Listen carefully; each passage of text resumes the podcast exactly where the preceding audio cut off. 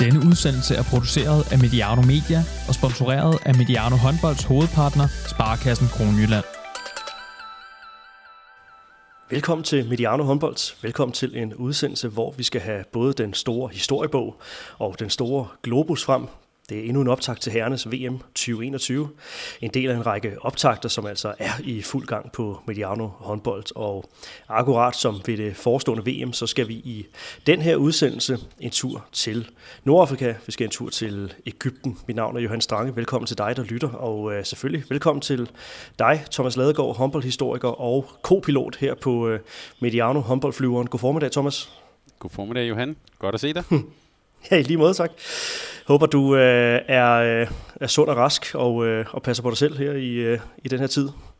Tak fordi du spørger. Det er jo noget, man skal huske at spørge om, men det er lykkeligvis 7-9-13. Øh, det er jo sådan lidt, hvad kan man sige, en kamp mod tiden om at undgå det her, så indtil videre det lykkedes, så det ved jeg heldigvis også, det er for dig.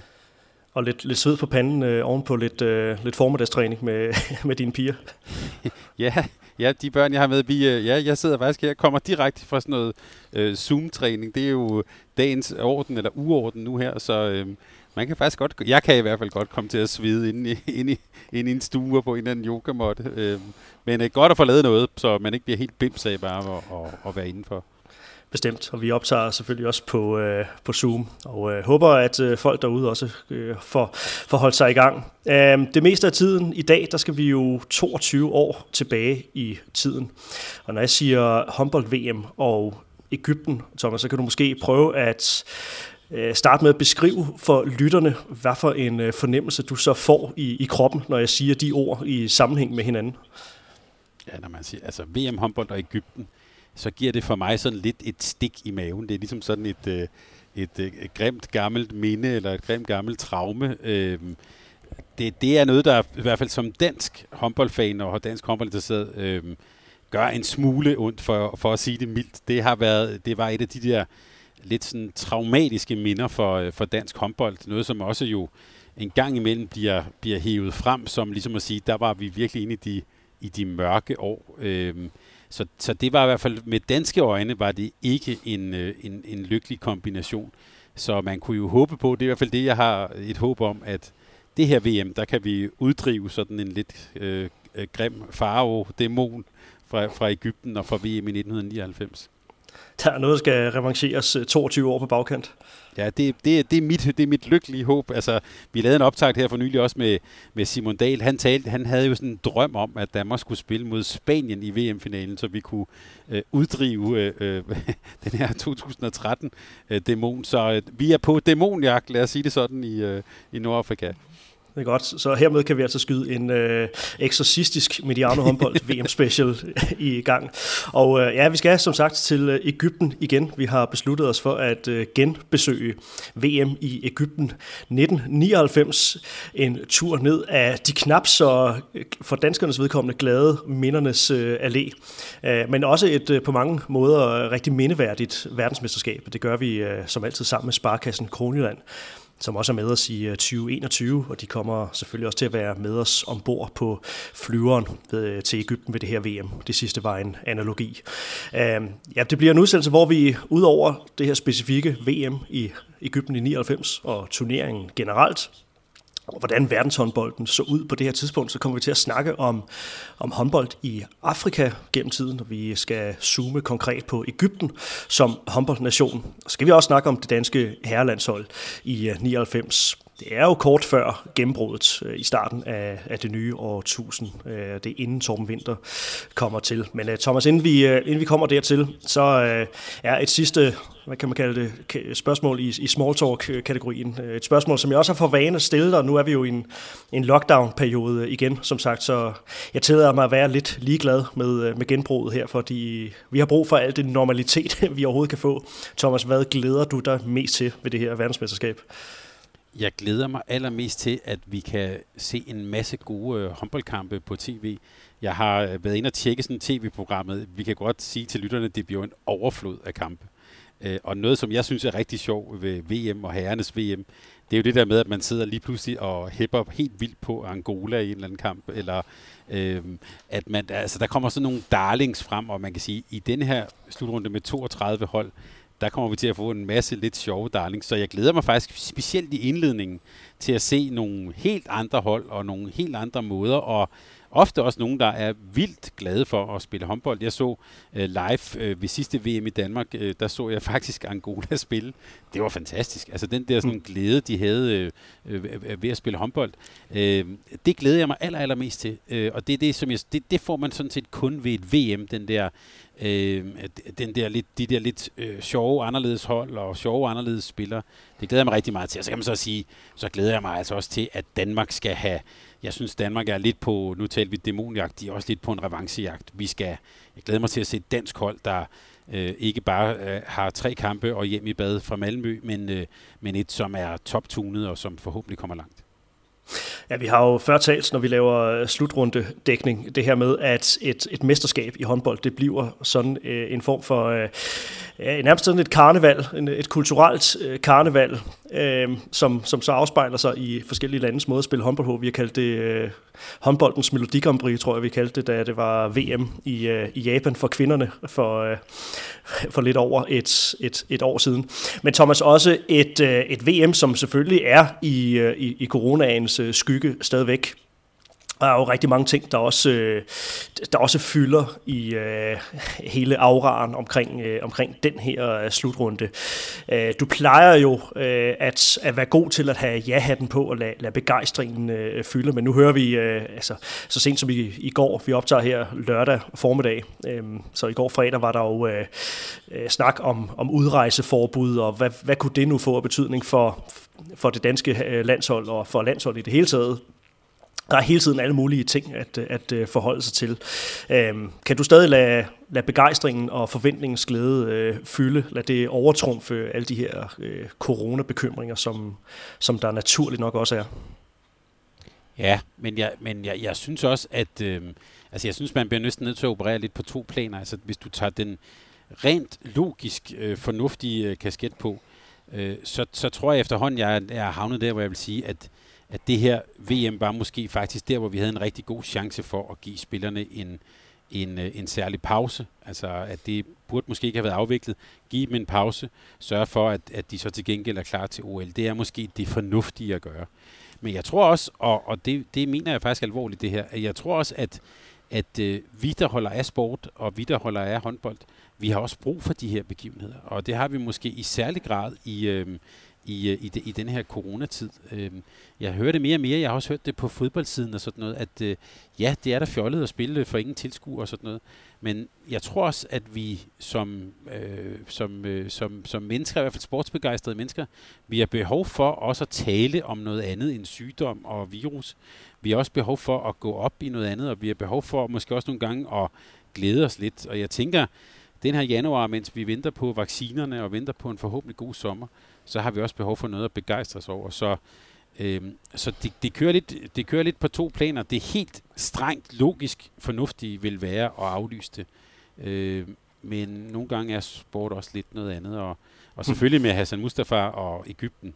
Altså chancerne for, at de bliver aflyst, er jo lige nul. Det bliver gennemført. Øh, og så må vi jo så glæde os over det.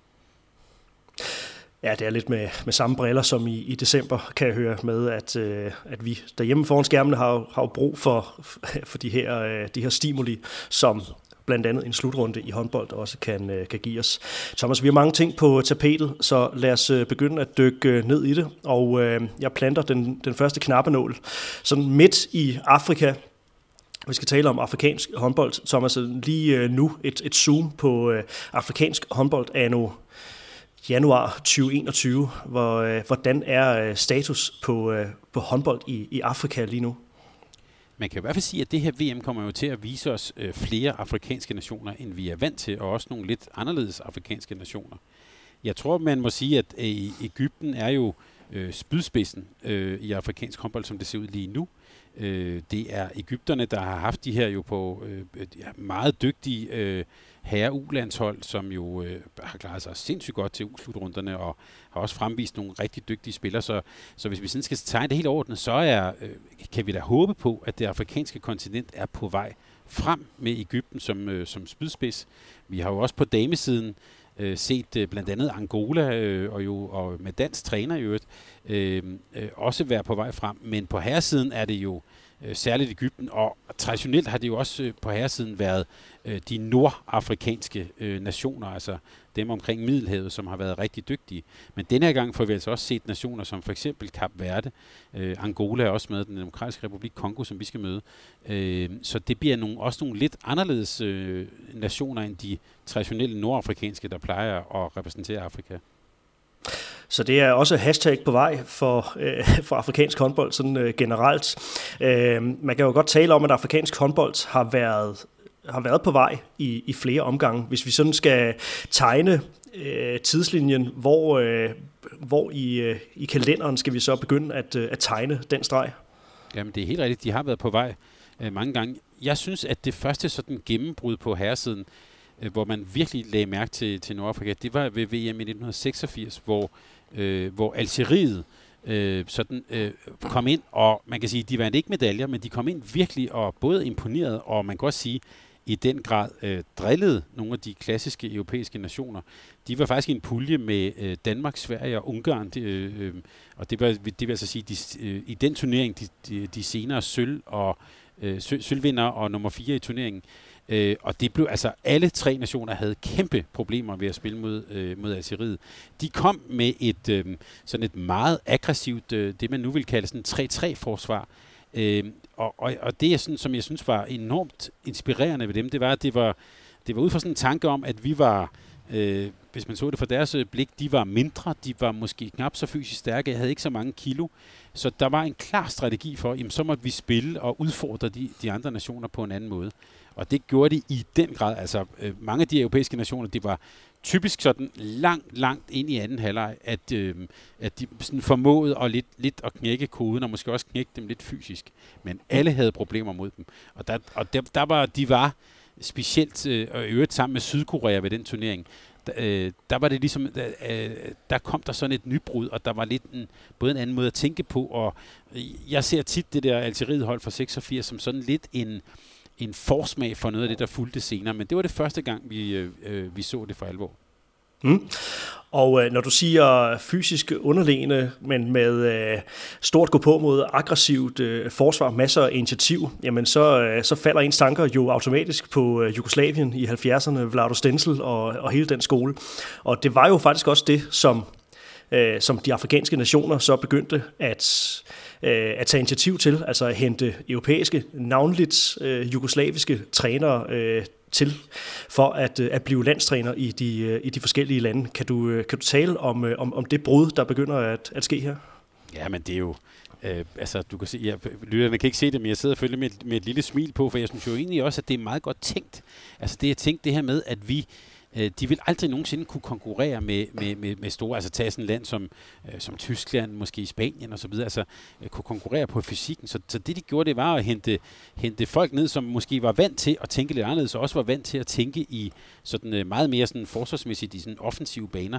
Og de har jo haft øh, Sodan Sivkovic, øh, øh, OL-guldvinderen fra 72, der har du den direkte linje til Stensel, øh, har jo trænet blandt andet i Ægypten, øh, Øh, Hassan Efendic, som, øh, som jo kom til Tunesien, også øh, Smailagic, øh, har også været landstræner i Nordafrika. Øh, så de hentede altså inspiration, kan man sige, fra nogle af de bedste, eller i hvert fald nogle af dem, som, som havde sådan en særlig tilgang øh, til spillet.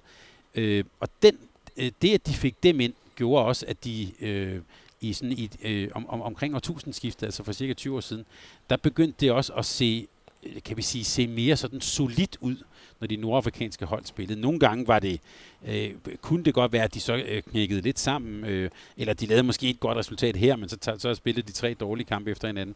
Da de fik de her sådan eks-jugoslaver med ind, så kom der også en, en, man kan sige, en ryggrad og en stabilitet ind i deres måde at spille på. Og der, der, det var også der, der begyndte at ske store ting for Nordafrika. Og øh, kort efter sådan et, øh, en indtræden på, øh, på verdensscenen, så begynder nogle af de her afrikanske nationer jo så også at blive øh, testet af som værtsnationer for, for slutrunder. Vi ser det også på kvindesiden. Øh, Ulrik Wilbæks øh, U-landshold i, i, i øh, er det 87, at han er i øh, Nigeria med, ja, øh, med den der gener- generation, der senere skulle, øh, skulle komme til at, at, øh, at dominere i, øh, i 90'erne. Øh, der er jo også en, en skældsættende begivenhed og skal vi så frem til, øh, til 93, øh, og vi skal også til, til Ægypten her, faktisk øh, meget lige dagens overordnede tema, altså et, et VM i Ægypten, men det er et, det er et UVM, Thomas, som, som, som for alvor kommer til at ja, gøre en, en forskel for, for årene, der, der, der fulgte. Hvad, hvad var det, der var så specielt ved, ved det her UVM i, i Ægypten? Jamen, du, har, du peger jo på noget altså, sindssygt vigtigt også for håndbolden, det her med, at altså man kan sige, dels det, der er jo et forsøg på, og vi kan jo så øh, øh, diskutere det, men der er jo et forsøg på at brede håndbolden uden for Europas grænser. Det må vi bare tage øh, løft på hatten for, at det der UVM i Nigeria så blev fuldstændig kaotisk. Det, det er jo så, hvad det er. Men øh, UVM for herresiden i 1993 i Ægypten er formentlig det mest øh, vanvittige, eller det, det største ungdomsverdensmesterskab, vi nok nogensinde kommer til at, øh, øh at støde på. Det var en kæmpe begivenhed i, øh, i Ægypten. Øh, og øh, øh, der spillede man faktisk inde, på det tidspunkt var den relativt ny inde i den her main hall, hvor vi også skal spille, øh, hvor Danmark faktisk også skal spille ved det her VM. Den står stadigvæk. Kæmpe hal, øh, øh, rund hal, øh, med så banen nede i, øh, banen nede, sådan nede i midten der. Øhm, og, øh, Men det, det er ikke den, der er blevet omdøbt til øh, Hassan Mustafa Arena? Nej, det er en ny hal. Det, nej, nej, nej det, det, det blev den så her. Men, øh, men den store, den her, den her store main hall, der ligger midt, sådan, nogenlunde midt inde i Cairo her, øh, var, var øh, blevet brugt til, til det her øh, UVM. Og øh, det, der spillede Ægypten. Og, øh, og, og der satte man altså en, en helt vanvittig øh, verdensrekord ved finalen øh, der i 93. Det var Ægypten mod Danmark i finalen. Og der var altså 32.000 tilskuere, mener man, at der var til den her håndboldkamp. Altså inde i en hal. Det var ikke øh, parken, der var bygget om, eller et tysk fodboldstadion, men simpelthen en, øh, en, øh, en kæmpe hal, hvor, hvor så folk gik altså helt bananas inde i, inde i den her hal. Og det lykkedes faktisk øh, for Ægypten at blive øh, verdensmester på usiden. De slog nemlig Danmark i finalen med, øh, med 22-19. I øvrigt et hvis vi skal putte lidt navne på et dansk hold med Lars Christiansen, øh, Morten Bjerre, Jan Marco Fogh, øh, Kjeld Wilhelmsen blandt, blandt andet. Øh, også en god, øh, en god generation på vej frem. Men der blev Ægypten simpelthen verdensmestre på usiden på hjemmebane med 32.000 tilskuere i, i ryggen. Og det kan man sige, det indvarslede jo, at der var noget helt, øh, helt særligt øh, på vej. Vi kan måske også bare sige, det er jo ikke usandsynligt, at Danmark den her gang ved det her VM kan komme til at møde Ægypten i netop denne her hal som vi første gang så i 93, så kan vi så bare sige for, for, for Danmarks vedkommende, der kommer ikke til at være 32.000 tilskuere, uanset hvad Hassan Mustafa finder på. Måske er det 3.000 øh, på toppen, eller ingen. Øhm, så, så det kan man sige, det er en, en, en, sådan en helt vanvittig fordel, som man kan sige er blevet taget fra Ægypterne. Det kan godt være, at der bliver skrevet 32.000 på, øh, på Wikipedia, eller, eller et eller andet.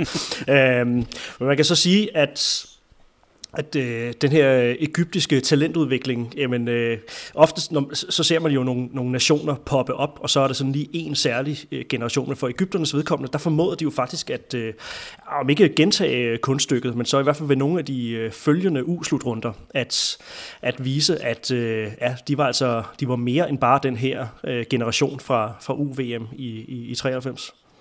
Ja, altså ved de efterfølgende i Øh, blandt andet ved UVM i 97, øh, der fik de en ret flot 6. plads, og der havde de faktisk en, det var ellers et U21, men en bare 18-årig gut øh, ved navn Hussein Saki, som jo er øh, øh, for mig at se den, den, den største afrikanske spiller i, i historien.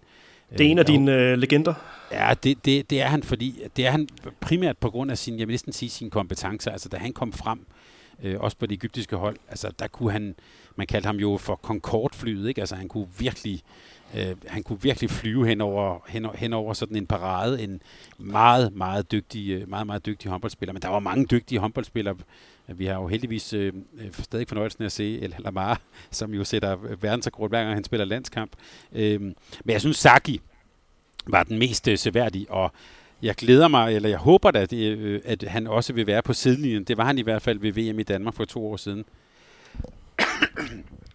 Undskyld. Det, øhm, da han trådte ind i, øh, da jeg så ham ude i arenaen i København her, det var bare, alle kiggede ind på banen. Jeg så på Saki, da han var kongen, altså. Øh, og det er han stadigvæk at se på. Øh, men tilbage til dit spørgsmål, altså... Øh, Ægypten blev ved faktisk med at, at, øh, at, at, at, at skabe talenter op og havde dygtige hold til de her UVM'er. Øhm, og det kan man sige, det var også en del af en stor satsning frem mod øh, det her VM på hjemmebane, som de så skulle holde i, i 1999. Nu havde de altså holdt UVM i 93, og så kunne de holde et AVM i 1999. Mm. Og, øh, og det her AVM i 99, som vi, øh, som vi vender tilbage til om, øh, om ikke så længe, jamen det, det egyptiske hold, de, øh, de, de for, formår også at levere et rigtig flot resultat, kommer til, til kvartfinalen og bliver så slået ud af Rusland, og det, det var jo ikke nogen skam på, øh, på det her tidspunkt. Det var jo et, et, et russisk hold, som, øh, som, som var med til at, at dominere øh, verdenshåndbolden. Men den, det endelige peak, det kom jo faktisk først øh, to år senere. Det er jo lidt sjovt, fordi ofte så ser man jo nogle øh, værtsnationer, øh, som måske er det, man vil kalde mindre håndboldnationer, jamen så, så forsøger de så at ramme et peak til, øh, til den slutrunde, hvor de så har værtskabet. Men, øh, men, men nogle gange så ser man jo så også, øh, at det så kan blive en, et startskud til, øh, til noget, der så er, er langtidsholdbart, noget, der er, er, er endnu bedre. Men i hvert fald for Ægypternes vedkommende, så, så kom det endelige peak altså til, øh, til det efterfølgende VM to år senere i øh, ja, VM 2001. Men det er helt rigtigt, og, og øhm, altså man kan sige, for, for Ægypten helt klart jo en, en meget sådan intensiv satsning i 90'erne, som så i virkeligheden kulminerer ved AVM i, i 2001. Man kan sige, Tunesien jo lidt det samme. En, en stor satsning, som så øh, kulminerer for dem ved deres eget, eller ved det AVM, der blev holdt i Tunesien i 2005. Og det, der så man så måske kan ærge sig lidt over, eller i hvert fald kan, kan være lidt opmærksom på nu her, det er, at det, det lader jo så også til, at Ægypten har haft en stor satsning også på U-siden frem mod det her øh, AVM øh, på hjemmebane i, i 2021. Øh, og det vi så må håbe på, eller men man skal også omvendt måske kan frygte lidt, det er, at at, at, at, at satsningerne så måske ikke har den der sådan øh, øh, vedholdenhed, som man godt kunne håbe på, at, at de havde. Altså at det måske øh, toner lidt ned. Men jeg synes i hvert fald godt, at man kan tænke på de sidste måske ja, 12, 13, 14 år, som sådan lidt nogle, øh, nogle glemte, eller øh, tabte år er måske lidt hårdt sagt, men, men det er jo længe siden, vi egentlig har set, altså øh, siden øh, VM i Tunesien, jeg synes, det er længe siden, vi har set øh, rigtig stærke øh, nordafrikanske hold, eller afrikanske hold. Øh, så mit håb kunne da være, at, at det her har lidt mere sådan en, en langtidseffekt. Øh, det gode er jo, at Ægypterne også begynder at sende at sende spillere ud til europæiske topklubber. Øh, mange så jo forhåbentlig Final Four her med Bulle Nytår. Øh, og der så vi da en god højre bak fra Ægypten, fra, øh, fra Vestprem, øh, som også spillede en stor rolle i så store, øh, så store kampe. Øh, og det vil være mit håb for de her nordafrikanere, at de får sendt folk ud, at de... Øh, at de får prøvet kræfter med øh, europæisk håndbold på allerhøjeste niveau, og at det her ikke bare bliver sådan en, ikke en indgangsfortælse, men at det også bliver sådan en vedvarende satsning. Fordi det synes jeg, vi har brug for. Vi har brug for nogle hold, der er anderledes, og vi har også brug for at brede, øh, brede håndboldsporten ud over i Europa. Mm. Og vi taler jo om øh, ja, Algeriet, der der træder ind på verdensscenen i, i, i 86. Vi taler om et UVM i 93, et UVM i, i 97, hvor vi ser Saki første gang. Vi ser øh, Ægypten, der der popper op ved, øh, ved VM i 99 og 2001. Øh, Tunesiens VM på, på hjemmebane i, i, i 2005. Men stadigvæk er det jo som om, at de helt store resultater er, er udblevet. Det kommer du også ind på. Det er vel ikke for meget sagt, at, at Afrika stadigvæk er et, et uforløst potentiale? Ja, det synes jeg. Det, altså, det, det synes jeg da, du har ret i. Det kan, det, vi skal selvfølgelig også tage med, at det er jo også en, øh, en del af verden, hvor håndbolden også skal opdyrkes. Altså her tænker jeg på, altså på, på klubhold, øh, klubturneringer og sådan noget. Øh, det er på vej, og, øh, og der heldigvis, lykkeligvis øh, satses der, men, men sådan, hvis du skal op og, og virkelig være med en del af verdenstoppen, så tror jeg, det er rigtig vigtigt for de her øh, afrikanske hold, at de også får sendt deres allerbedste spillere, får sendt dem til Europa for at få taget det der lidt, hvad kan man sige, det der lidt det, det sidste skridt. Altså det gælder jo sådan set også, hvis vi bare tager, øh, laver sådan en analogi til Danmark. Altså når Danmark på herresiden er så gode, som vi er nu, jamen, så skyldes det jo også kigge på, hvor vores spillere spiller. Altså det er jo øh, topspillere, langt de fleste af dem, i absolute topklubber i Europa. Øh, og og det, det, er jo, altså, det er jo derfor, vi er gode. Så, øh, så, så, så det kan man sige, det er nogle af de næste skridt, som man skal have taget for nogle af de afrikanske hold. Ja.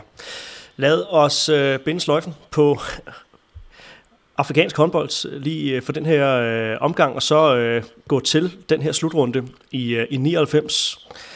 det seneste VM, der altså øh, har været på, øh, på egyptisk grund.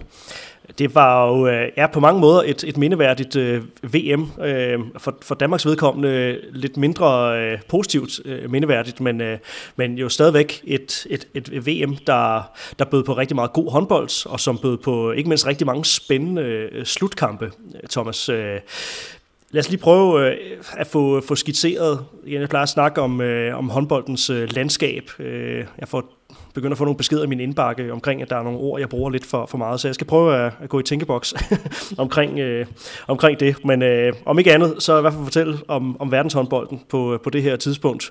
Selvfølgelig Sverige og, og Rusland som, øh, som de dominerende nationer, også dem, der mødtes i, i finalen. Men øh, hvad for en... Øh, ja, hvad for et billede af det, du, øh, du ser for dig, når vi snakker håndbolden i, øh, i slut 90'erne? Jamen, vi kan jo starte med at sige det der Sverige og Rusland, og der kan vi jo så bare måske lave et virtuelt link her til vores øh, særlige udsendelse om Bengen Boys, altså hele det parløb, der var mellem Sverige og, og Rusland. Altså her er vi så i slutningen af 90'erne, 1999, der kan man sige, der er det ved at lidt at kulminere. Måske kunne man næsten sige, at det kulminerede her ved, ved den VM-finale, der var i, i, øh, i Cairo. Men det, der også var i håndboldens landskab på det her tidspunkt, var det her, øh, synes jeg, meget interessant, at der jo var nogle, en del nationer på vej frem. Altså Spanien, øh, Frankrig ikke mindst, øh, Kroatien, øh, Tyskland jo øh, var på vej med, synes jeg, med meget spændende hold. Øh, og så var der faktisk også på det her tidspunkt, var der det, som på det her tidspunkt hed Jugoslavien, men som altså var jo noget øh, Serbien-Montenegro, øh, som stadig havde nogle af de der, sådan, det var sådan de sidste dampe fra, fra det gamle Jugoslavien, men som i de her år stadig var øh, en formidabel øh, modstander. Så der var faktisk en, kan man sige, en, en relativt sådan bred øh, top, øh, og, øh, og, og, og samtidig havde du så også øh, de her franskmænd, som jo relativt kort efter sådan begynder sådan at, kan man sige, næsten også sådan helt rituelt og, øh, og, og, og, øh, og slå sig igennem. Øh, så det er, det, det er et tidspunkt, hvor, øh, hvor vi har den sidste sådan øh, Sverige-Rusland øh, kom, øh, hvad hedder det, øh, duel. Øh, og så har vi en masse, masse øh, hold på vej frem.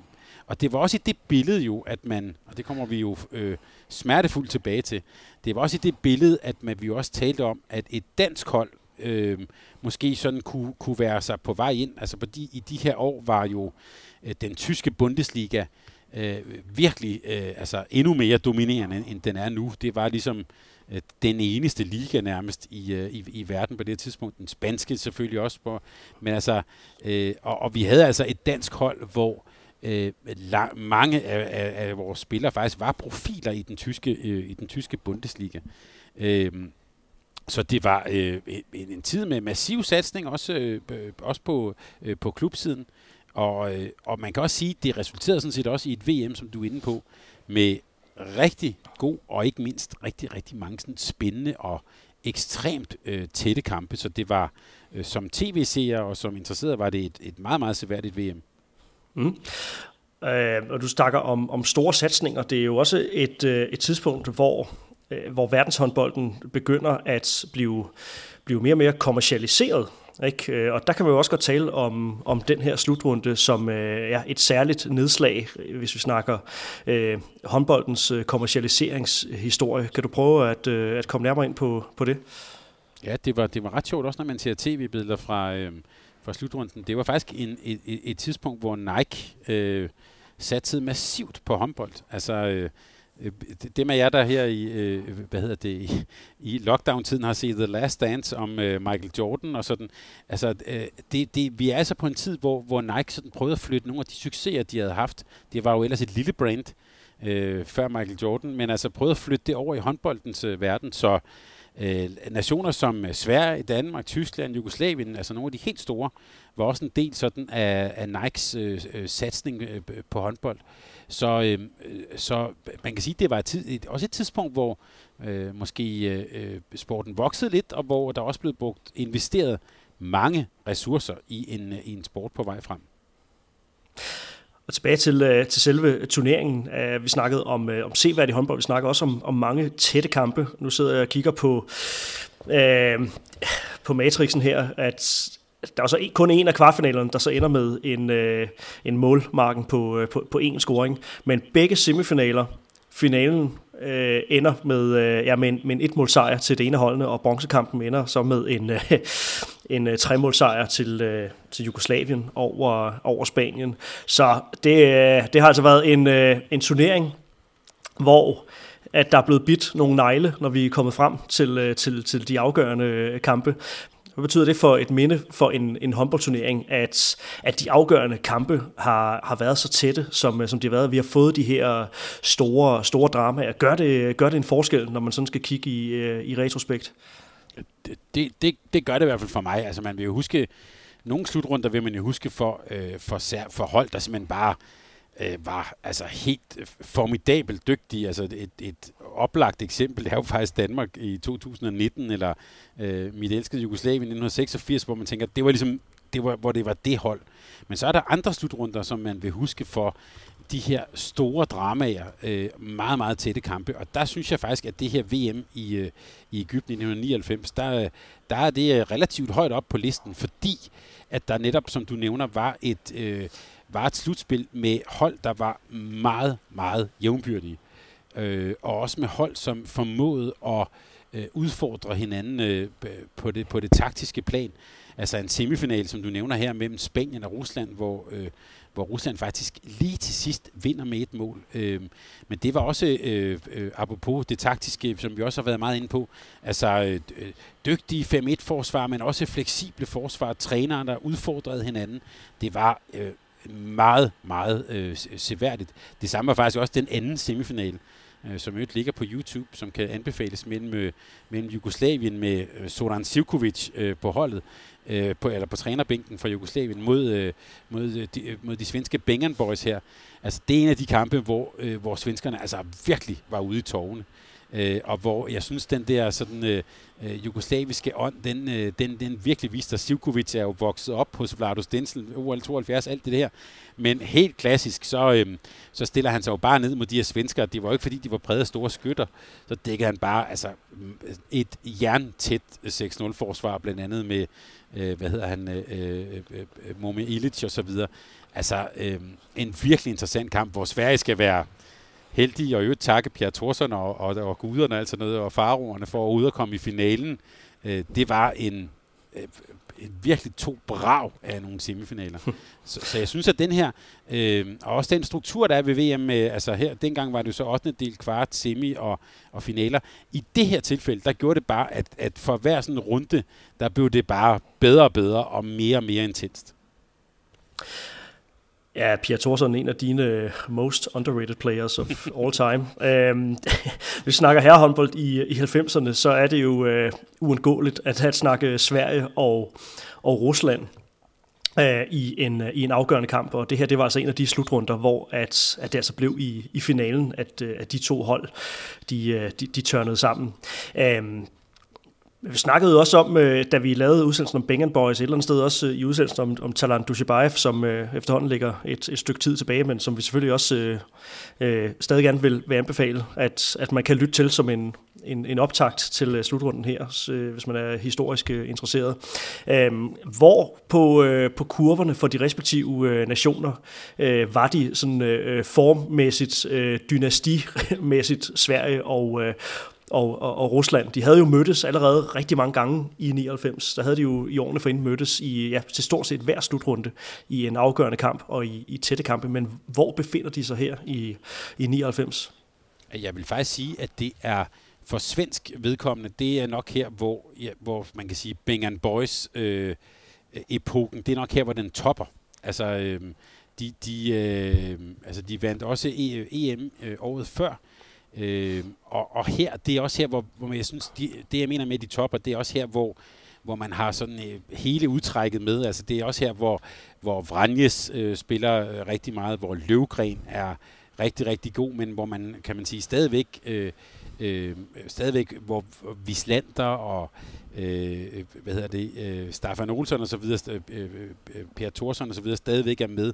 Jeg synes, det er her, hvor hvor de der sådan forskellige sådan udgaver af Bang Boys, det er her, hvor de sådan øh, øh, smelter sammen om. Og kan man også sige, hvor de virkelig vinder kollektivt. Altså det er her, hvor, hvor det her sådan, øh, øh, kollektive svenske spil for, sådan, for alvor folder sig ud. Og man kan så sige, for, for den russiske del, det er, de er nok sådan, øh, enten man kan sige på top, eller det er jo her, hvor de også, kan man sige, er på vej lidt, øh, lidt nedad. Altså det er her, hvor øh, hvor nogle af de sådan ældre spillere, altså Lavrov øh, på, på, på mål selvfølgelig, øh, øh, øh Tutskin er faktisk også med øh, øh, ved den her slutrunde, men det er ikke jo øh, det er jo ikke Tutskin 1990, så, så der er jo øh, russerne sådan desværre stille og roligt øh, på vej nedad, ned ad bakke. Det er men men ikke, mere, ikke mere nedad, end at de så vinder OL halvandet år senere. Ja, ja, præcis, præcis. Altså, øh, men, men, men man kan sige, det er, det er, hvor det begynder sådan at være lidt sidste, sidste, sidste udgave med, med klikken. Det samme kan man også sige om de her jugoslaver. Altså, øh, de gør det også godt i, i, i, ved, ved VM i 2001. Øh, men det er også ved at være sådan en sidste udkald for lige præcis den her generation. Så, så, så for ligesom at gå tilbage til, hvordan ser, ser landskabet ud her, det er jo så samtidig også her, hvor vi ser sådan et rigtig, rigtig godt øh, spansk hold øh, øh, sådan øh, være på vej frem, altså med øh, bagfedt på mål, øh, øh, og, og, og spændende spillere som øh, Gujusa, der også scorede mange mål. Og sådan, altså, så så, så der, det er et tidspunkt, hvor der er ved at ske noget, og også tyskerne er også på vej frem. Ikke? Det er også her, hvor vi sådan for alvor ser øh, øh, øh sådan en venstrefløj som Stefan Kretschmar og sådan noget. Øh, så så det, det er et tidspunkt, hvor der er lidt opbrud, men men hvor det stadigvæk er sådan, at når finalen skal afgøres, når guld og sølv skal afgøres, så står der nogen i, i gul og blå, så, som spiller mod Rusland i finalen, og sådan var det også her. og alt, hvad du siger her, det afspejler sig også meget godt i uh, turneringens uh, All-Star-hold. Og hvis vi lige løber det kort uh, igennem, så er det altså Andrei Lavrov, russeren, på, på mål. Det er Rafael Gujosa, den spanske venstrefløj. Det er Kudinov fra Rusland på, uh, på venstre bak. Så er det Nedeljko Jovanovic fra, uh, ja, fra Jugoslavien på mm. det her tidspunkt.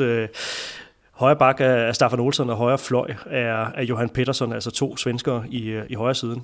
Øh, så det er jo et All-Star-hold, som er domineret af af de fire hold, der altså slutter, øh, altså der kommer i, i semifinalen og slutter på de fire øverste pladser. Øh, og så politisk, som det skal være, så vælger man så en MVP, der ikke er øh, i startsyveren på det her All-Star-hold. Det er så Stefan Løfgren, der, øh, der får den. Men han er så ikke øh, bedste vensterbak eller, eller playmaker. Og så er der jo så et, øh, en odd one out øh, spiller her, og det er øh, Rolando Urias, så øh, vi gik jo let og elegant hen over stregspiller, men øh, kubanske på det her tidspunkt, Rolando Urias, han, øh, han bliver altså øh, kort til, øh, til bedste stregspiller. Så det var sådan en eller anden måde at, øh, at, at honorere det her øh, kubanske landshold, der, der peakede ved den her øh, VM-slutrunde i, i 99, og dem kommer vi jo, kommer vi jo frygteligt tilbage til øh, om lidt. Men det er, det er på en eller anden måde, Thomas tænker, det er sådan lidt, lidt salt i såret oven på, øh, på Danmarks nederlag øh, til dem, ikke? så skal vi også lige have en af, af deres spillere på, øh, på, på All-Star-holdet, selvom de i godsøjen kun bliver, bliver nummer 8. Ja, og, og, men vi skal så også lige sige til, øh, til Urias, det er altså en stregspiller, øh, som sagt, som samtidig også blev VM-topscorer. Øh, det burde jeg måske vide, men jeg, jeg, kan, jeg kan i hvert fald ikke mindes, at vi har haft en, streg, en anden stregspiller, der har været topscorer ved, ved et VM. Det var Urias altså her. Øhm, så, så på den måde øh, måske meget færre, at han kom på, øh, kom på det her øh, All-Star-hold, men du har ret, det gør næsten lidt ondt med danske øjne at se, at se ham der. Og så vil jeg bare lige en lille indskud, Johan. Øh, altså Staffan Olsson, højre bak på, på det her All-Star-hold. Øh, når man ser ham spille i, i nogle af slutkampene, det var ikke der, han var øh, kan vi sige, var skarpest på i sine øh, afslutningsprocenter. Altså det, der taler vi sådan noget 2 på 9 og sådan noget. Øh, men han var selvfølgelig som altid vigtig for sit hold. Hm, ja, Odias, der øh, så bliver verdensmester med, øh, med spansk pas seks år senere, da, da Spanien altså vinder VM. I også på, øh, på afrikansk grund. Det er jo her, øh, tuneserne er, er vært. Thomas, vi skal snakke om det danske landshold på det her tidspunkt. Og øh, nu, inden vi kommer dertil, så et kort lille øh, sidespring, som forhåbentlig giver, giver mening. Jeg har øh, brugt noget af den her Lockdown 2 til at øh, få set nogle live-koncerter. Blandt andet så øh, brugte jeg min fredag aften selskab med Depeche Mode, og øh, ja, vi skulle lave det her øh, lørdag formiddag, så jeg kom øh, på en eller anden måde til at kæde de to øh, ting sammen. Vi skal jo snakke, vi skal jo snakke kurver, og hvor er man henne på, øh, på barometret og alt det her. Og jeg, på en eller anden måde, så kom jeg til i mit hoved at lave sådan en, øh, en, en mærkelig parallel mellem øh, Depeche Mode og så det danske øh, herrelandshold. Ikke? Vi snakker sådan slut 90 eller midt 90 og slut 90 er sådan nogle, det er nogle mørke år for øh, Depeche Mode, det er i hvert fald særligt for for forsanger Dave Garn øh, personligt, og øh, jeg synes jo også, at når vi snakker herrehåndbold, øh, dansk herrehåndbold på det her tidspunkt, så kan man også godt tale om, om nogle, øh, nogle mørke år. Øh, bliver altså et, et VM her med... Øh, med, øh, med exit til øh, upåagtet øh, Cuba, som jo ganske vist havde ganske fornuftige øh, spillere på, på, deres, øh, på deres hold. Men op til slutrunden, så blev der jo faktisk også stillet et, øh, et retorisk spørgsmål med en, en reference til, øh, ja, til noget, der har med, med kvindehåndbold at gøre, nemlig en øh, artikel i, øh, i Information, hvor overskriften simpelthen er, er livet for kort til herrehåndbold. Thomas, øh, var livet for kort til herrehåndbold i øh, 1999?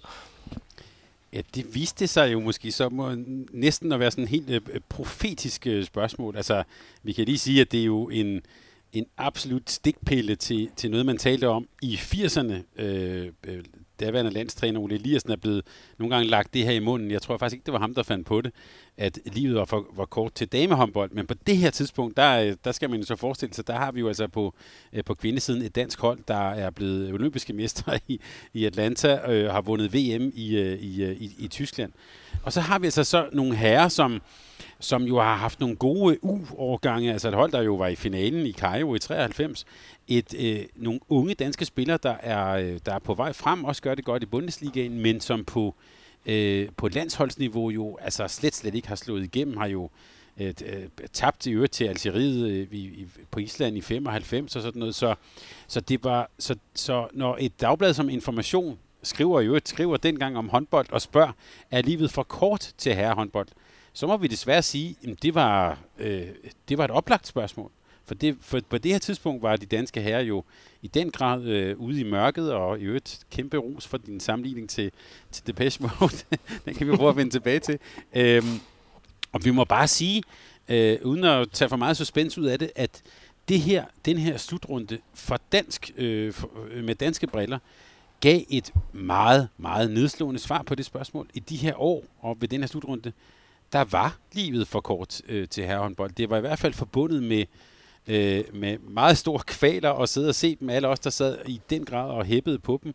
Det her, det var virkelig nogle, øh, nogle, øh, nogle vanskelige år. Øh, og man kan også bare sige, de seertal og den sådan opbakning, som de danske herrer nyder nu, der var vi meget langt fra det her. Det var for det var sgu lidt for nørderne, eller for os, der var sådan lidt øh, selvpineri, gerne øh, sad og så alle kampene ved for eksempel VM i 96. Øh, det, det var ikke, man gjorde det i hvert fald ikke sådan for at, at sidde med, med hænderne i vejret og, og, og, og juble, som vi gør nu. Det var, det var en hård tid for dansk, for det, for dansk herrehåndbold. Og øh, i artiklen, øh, eller i kommentaren, der kan man blandt andet læse, at det danske handboldslandshold, i øvrigt også en, øh, en stikpille til, øh, til begrebet hundbold, som jo, øh, som jo også havde øh, vundet indpas på det her, øh, på det her tidspunkt, skriver, at det danske handboldslandshold er uden de centrale, spektakulære skikkelser, som har været krumtapper og mediemagneter hos kvinderne. Så man, man slår altså øh, på det her med, udover at de ikke kan øh, levere øh, særligt stærke resultater internationalt set, så er det altså også et, øh, ja, et, et kønsløst, øh, udtryksløst herrelandshold. Deler du den øh, opfattelse? Er det det, du, øh, du husker 90'ernes øh, herrehåndbold for?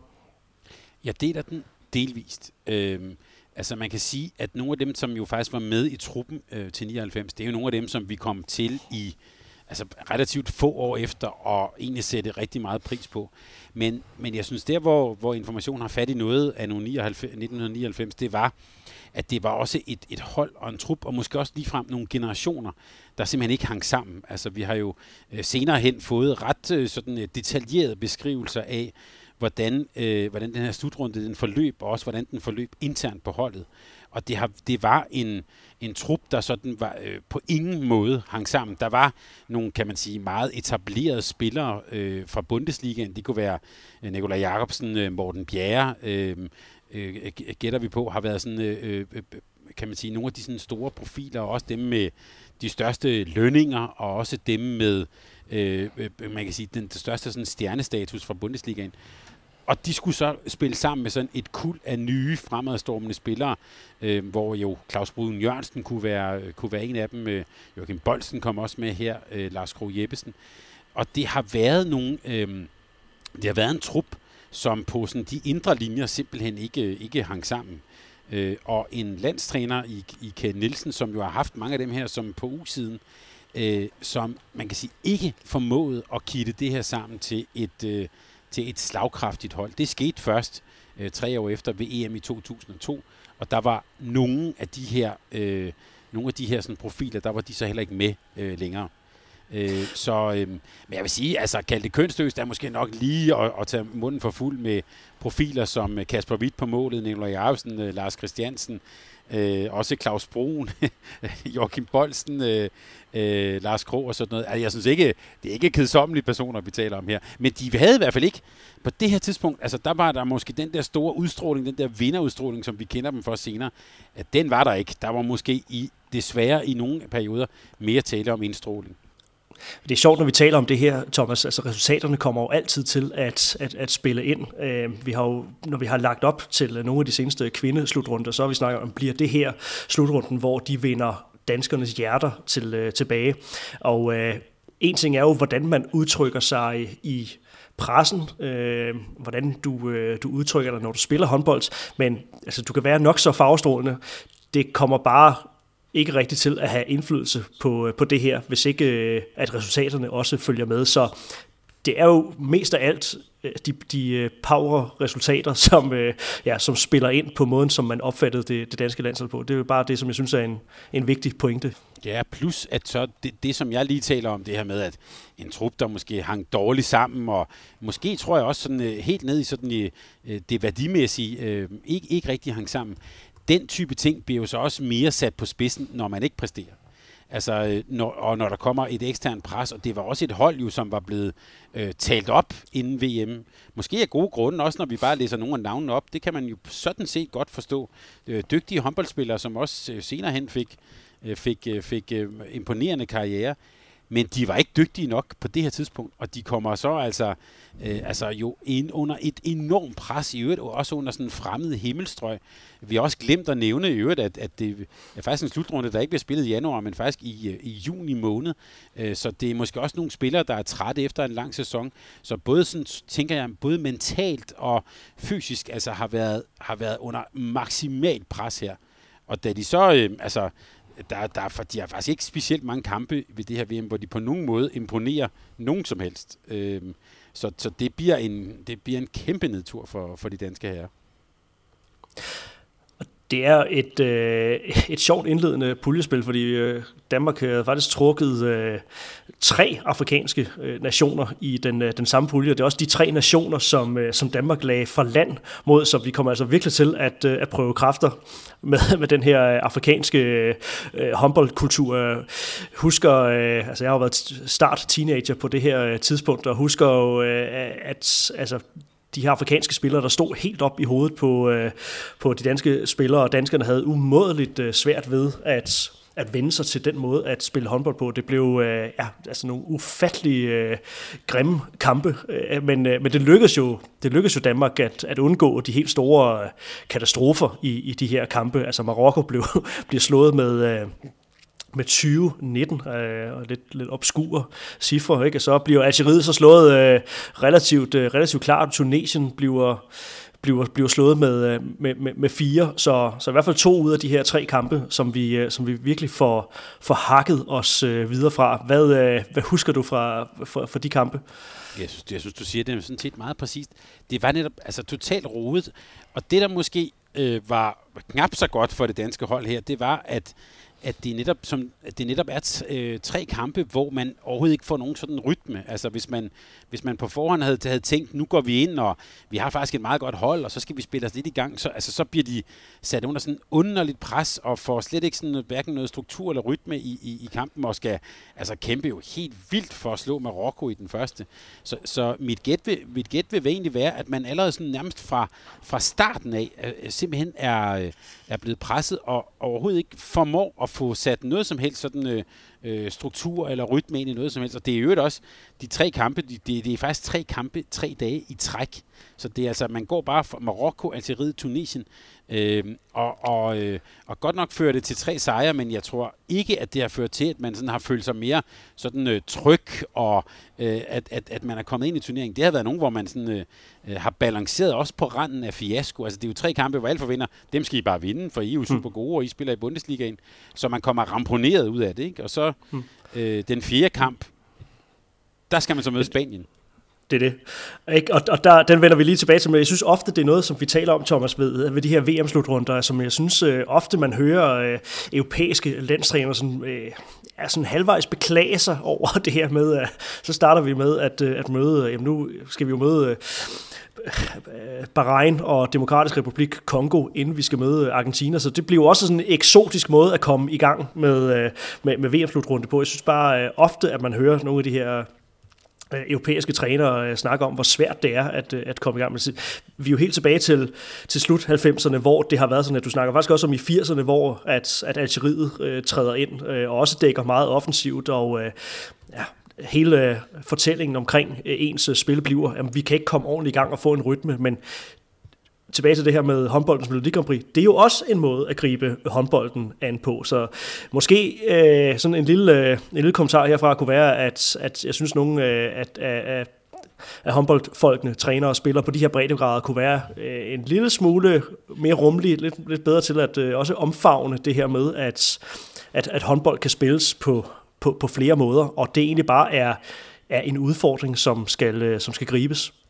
Jeg synes så dog, at vi må rose de danske herrer for, i de senere år, synes jeg faktisk, de har været øh, ret gode til at spille de her kampe her. Altså, og, og også ret gode til sådan øh, hurtigt at kontrollere dem, fordi det, det tror jeg også er en del af, af, af problematikken, for eksempel den her kamp mod Marokko i 99.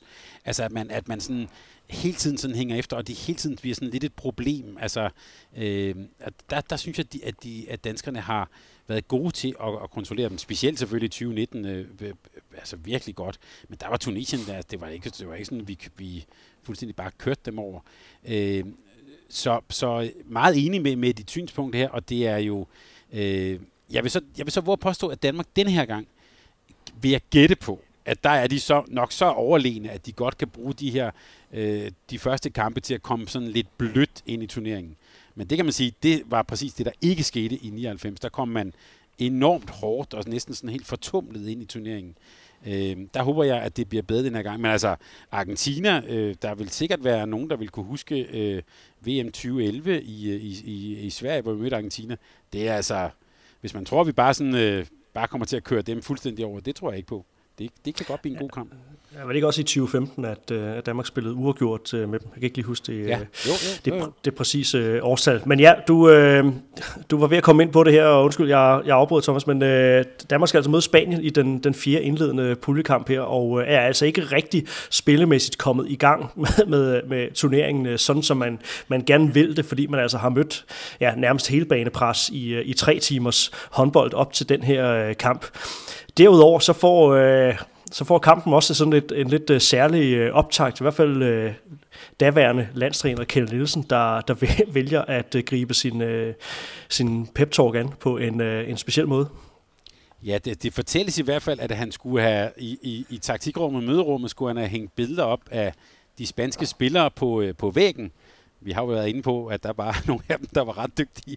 Øhm, og så, da mødet begyndte, så skulle han så sådan demonstrativt være gået rundt, og så hævede de, de her billeder ned fra væggene, en efter en, med det budskab, at nu handler det kun om os selv, det handler kun om Danmark. Øh, og der kan man sige, hvis, det var, hvis, han, hvis, han, hvis hans idé var at gøre det ud fra sådan en styrkebetragtning og, og tale om indre styrke, så tror jeg, at vi må sige, at han har lavet en decideret sådan en fejlvurdering, fordi øh, Danmark går så på banen mod, øh, mod Spanien, og får at det, vi bare kan kalde en decideret røvfuld. Altså, de taber 31-17. De er aldrig i nærheden af at kunne overhovedet øh, øh udfordre et, et stærkt øh, spansk hold.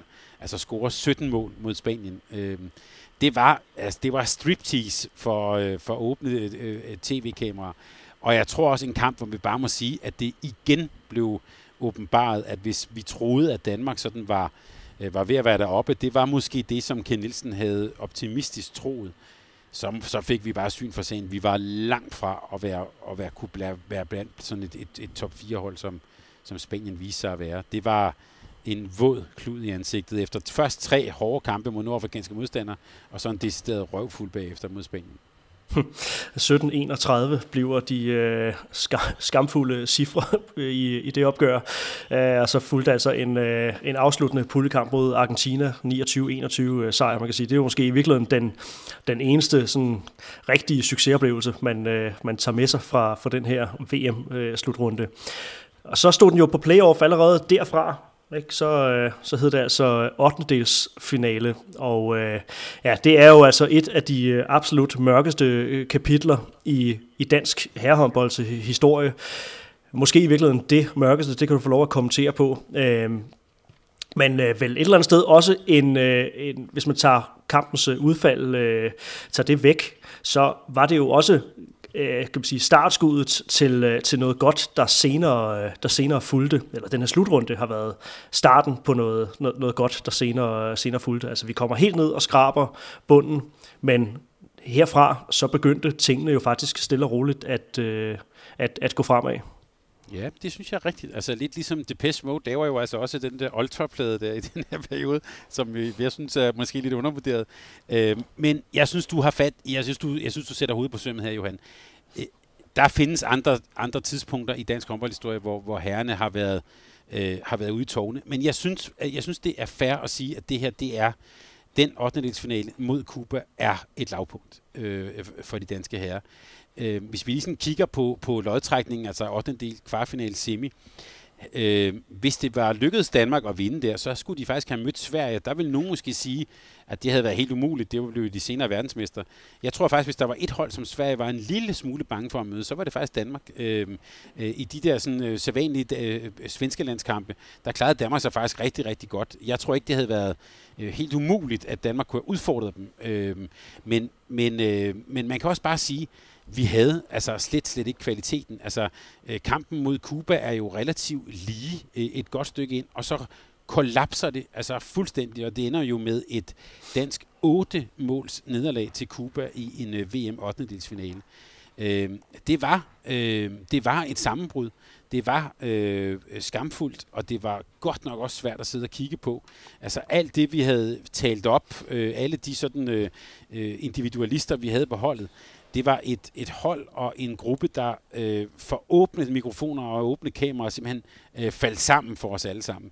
Mm. Øh, og, og jeg tror, du har, jeg tror faktisk, at du har ret i noget. Det var så demonstrativt. Altså, det var ikke sådan, vi kunne sige, at det var synd, eller øh, ærgerligt, eller det var også tæt på, og sådan noget. Det her, det var simpelthen, øh, det var et decideret sammenbrud. Det var en, en, en statement-nederlag for, øh, for det danske herrelandshold. Ja, og måske, som du siger, måske var det godt. altså, nogle gange, nogle gange, så skal det også være så demonstrativt, så, øh, så grimt og så direkte, at man, at man er nødt til at gøre noget andet. Og det, det kom jo så også, der kom øh, nye landstrænere, og der blev skiftet ud, der kom en helt anden øh, øh tilgang til det. Og, og, så måske kan man se det her, faktisk det her eklatante nederlag, den her eklatante fiasko i Ægypten, det her, som vi startede med at sige, det her, den her smertensbarn, som VM i Ægypten har været for dansk håndbold, måske er det også der, hvor man kan så sige, det er derfra, vi træder videre. Øhm, sådan vil jeg se på det, for der er sket jo gode ting ret kort tid efter, faktisk. Ja, og altså, hvis vi lige så også skal tale skuffelsen en, en lille smule ned, så er det jo, altså, det er jo værd at notere sig, at, at det her kubanske landshold, det, det indeholdt jo faktisk nogle, nogle kvaliteter. Altså, det er ikke lad os, øh, lad os tage en, en parallel til nuværende. Altså, det er ikke Demokratisk Republik Kongo, der så har en, en freak-slutrunde med spillere, man, øh, man aldrig har hørt om, og, øh, og som man aldrig ser til øh, siden.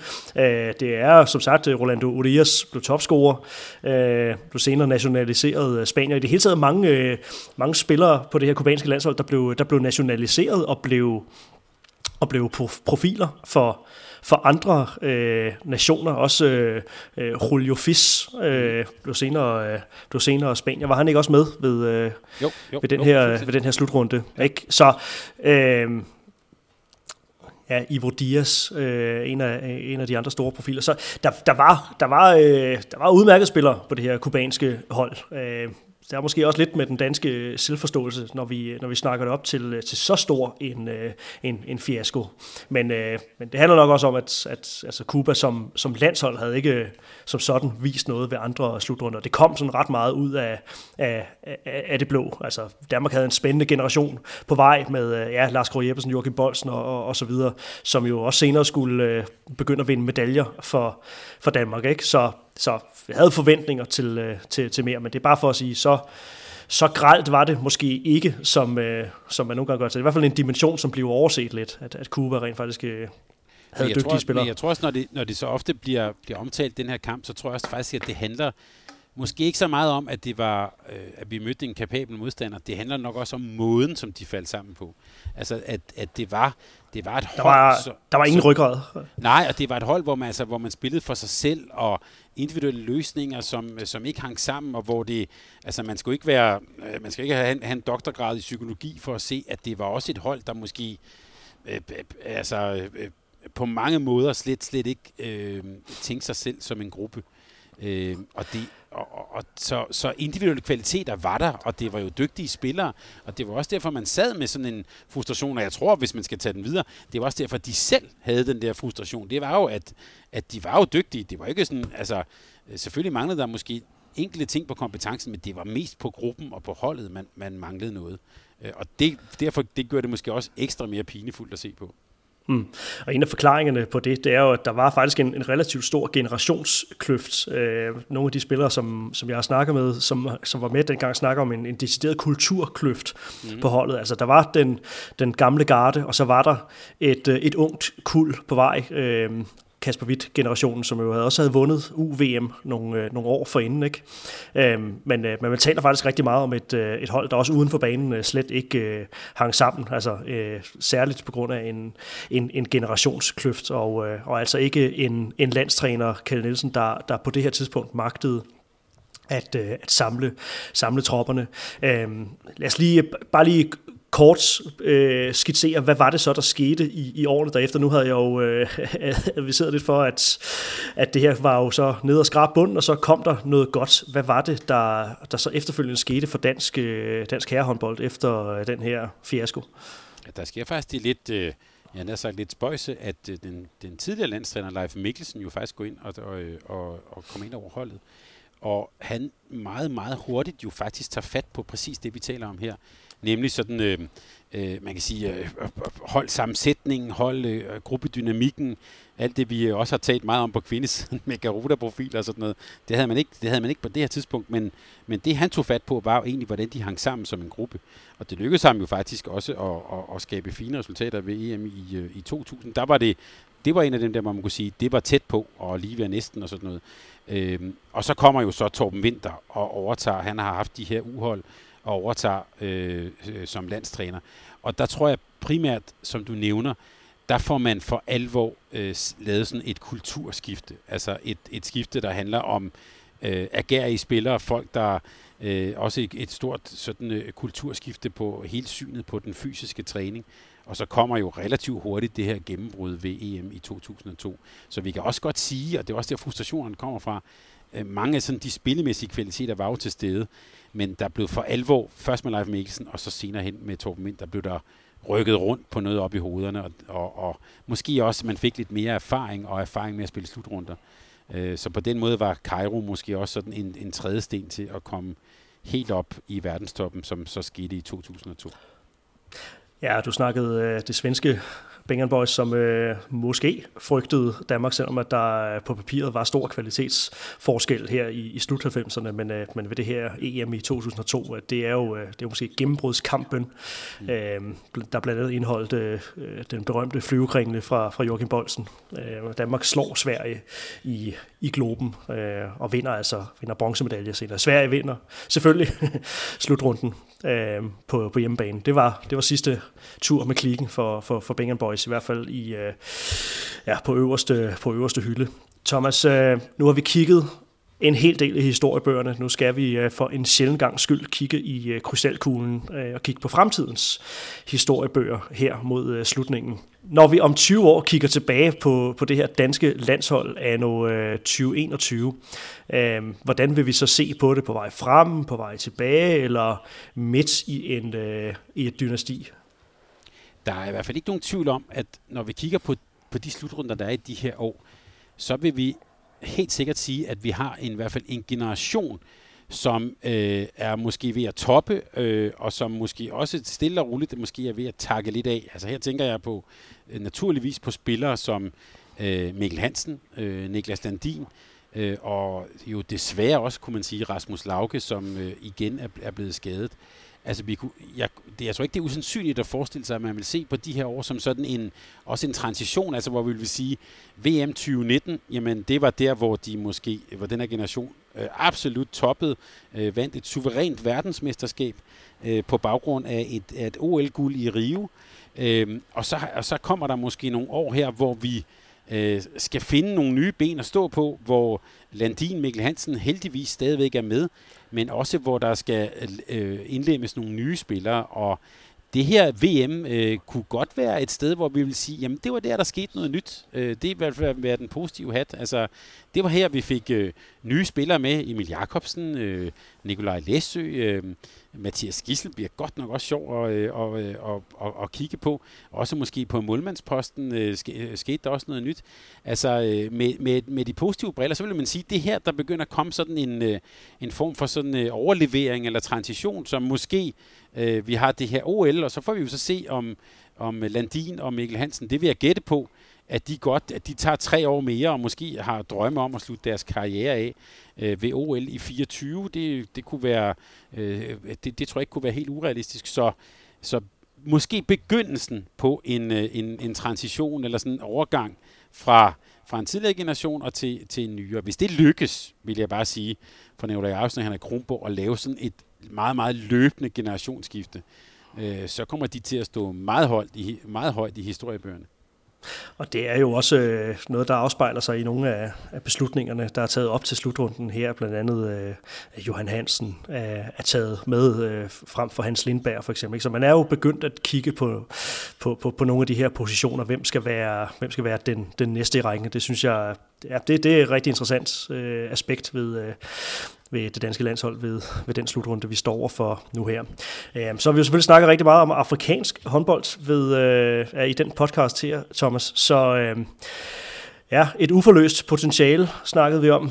Når vi så laver en podcast om, om 20 år, vil, vil, vi så, øh, vil vi så snakke om, at, øh, at nu her var det her øh, VM 2021 startskud til, øh, at afrikansk håndbold over en bred kamp endelig fik øh, forløst sit, øh, ja, det potentiale, der i mange år var taget, taget tilløb til. Jeg har jo virkelig, virkelig lyst til at sige ja. Men jeg, jeg må også være realistisk at sige, at øh, jeg tror måske, øh, det er nok bedre at sige, jeg tror, det var, jeg tror, vi vil se tilbage på det her VM og sige, det var her, hvor en ung egyptisk øh, generation øh, for første gang sådan slog sig igennem på A-niveau, hvor vi, øh, hvor vi så, at der var noget nyt på vej på, øh, øh, fra Nordafrika. Men jeg, jeg tror også, at vi må, vi må desværre må sige, at det bliver nok også et, hvor vi, hvor vi tænker, jamen der fik vi set nogle lidt sjove hold fra, øh, fra Afrika, men at, at det store gennembrud, det tvivler jeg desværre på. Øhm, øh, og, og jeg ser også en styrkemæssigt, så det hold, der, må, der, der har potentialet til at vise noget, det er Ægypten. Så, så, så mit svar må være, at det bliver sådan et, øh, at det var her, vi så Ægypten, og det var her, vi så nogle, nogle Kap Verde og Kongo spille nogle lidt sjove kampe, og så heller ikke så meget mere så er det ikke så meget mere om det.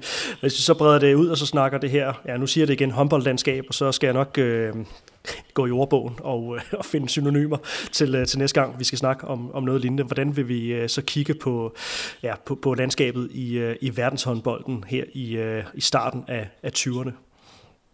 Jamen, der, der, der tror jeg, vi vil se, at det er øh, nogle år, hvor, øh, hvor der også, hvor man kan sige, at verdensherredømmet også er lidt oppe i luften. Øh, øh, måske faktisk vil vi kigge på det her som nogle, også nogle ret spændende år, lidt i stil med det, øh, den periode, vi måske lige har talt om. Altså, øh, det er jo i hvert fald et norsk hold, som, øh, som i den grad jo er tørstige efter at få deres første guldmedalje. Øh, et dansk hold, der måske er i gang med et, sådan et delvist generationsskifte. Et øh, fransk hold, som jo, altså hvor man bare må sige, øh, det, det kan blive en fugl og fisk, det er ikke nogen, der ved noget om. Øh, Øh, og så har, har vi slet ikke talt om Kroatien og Spanien, som jo var i finalen sidst. Så det er faktisk en måske den, i, i, øh, måske den bredeste øh, verdenstop, vi har set rigtig, rigtig længe. Øh, så det er nogle meget, meget spændende år, og så har vi, altså, kan du så putte Ægypten ind i.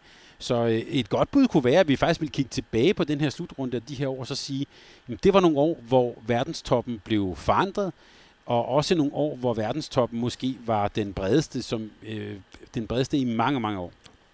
Jeg synes, du skal stille nogle af de her øh, spørgsmål øh, ja, til dem videre til din uh, snak med Rasmus Bøjsen, som du uh, ja, skal optage med i morgen uh, søndag. I skal også snakke om, uh, om managerhold, og uh, Ja, der kan jeg jo se, at øh, der er ændret på strukturen i forhold til kvindernes slutrunde, eller vi er tilbage til, øh, til noget normalitet igen her. Det, øh, det glæder jeg mig over, så jeg skal nok være, jeg skal nok være mere engageret i, øh, i det. Um, og et andet spørgsmål, du måske også skal tage, tage med videre, det bliver så det sidste øh, for i dag. Hvad kommer vi til at huske VM 2021 for?